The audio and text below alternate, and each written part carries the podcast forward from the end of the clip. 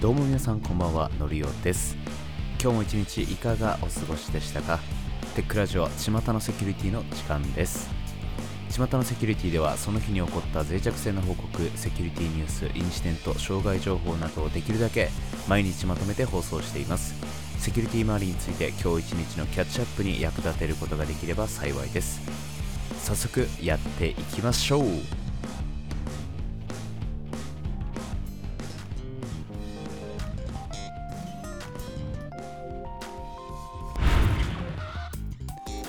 本日は3件をピックアップしています。三菱電機メルセックシリーズのウェブサーバーに認証回避の脆弱性。メルセック IQF、IQR シリーズのウェブサーバー機能には認証回避の脆弱性が存在します。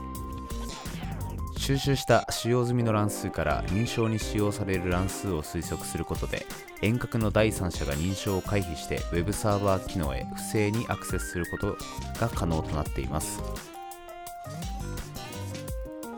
メルセック IQF、メルセック IQR シリーズでそれぞれ影響を受けます。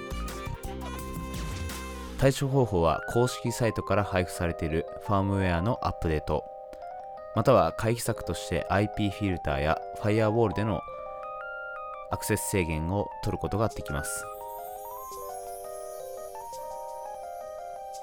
続きまして PG アドミン4にオープンリダイレクトの脆弱性。OSS の管理及び開発プラットフォームである PG アドミン4にはリモートの認証されていない攻撃者がユーザーを任意のウェブサイトにリダイレクトし特別に細工された URL にアクセスさせることでフィッシング攻撃を行うことができるオープンリダイレクトの脆弱性が存在します。こちらバージョン6.14より低いバージョンが影響を受けます。対処方法はすでに公開されているバージョン6.14またはそれ以上へのアップデートとなります。PG アドミン4は結構使ってる人も多いと思うので、まあ、バージョン確認してアップデートできる方はしていきましょう。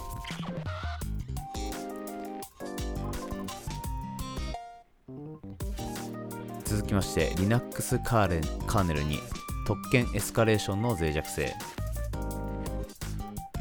セキュリティ研究者のダビデ・オルナギさんが Linux カーネルに特権昇格の脆弱性を発見しました。ローカル攻撃者が影響を受けるシステム上で昇格した特権でコードを実行することが可能です。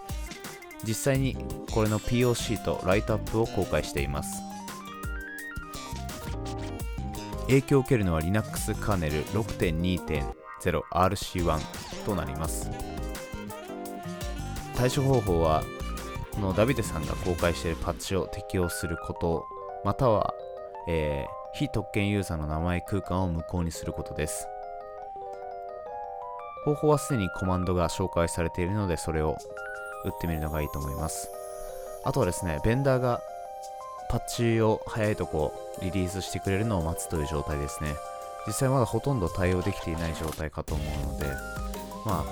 あ早いところ Ubuntu だったら Ubuntu ベンダーの様子を追っかけてみるのがいいと思います。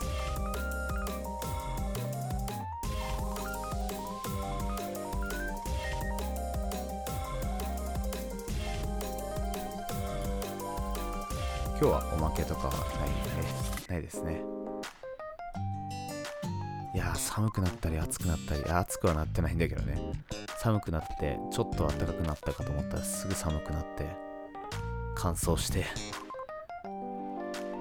ね、体調崩さないようにみんな頑張っていきましょう。まだ1月は始まったばかりです。と言いつつももう中旬ですけどね。いや1月もどんどん終わりに近づいて、早くも1年最初の月が終わりに向かっている感じがしますね。以上本日は3件です。巷のセキュリティの時間でした。それでは皆さんまた明日。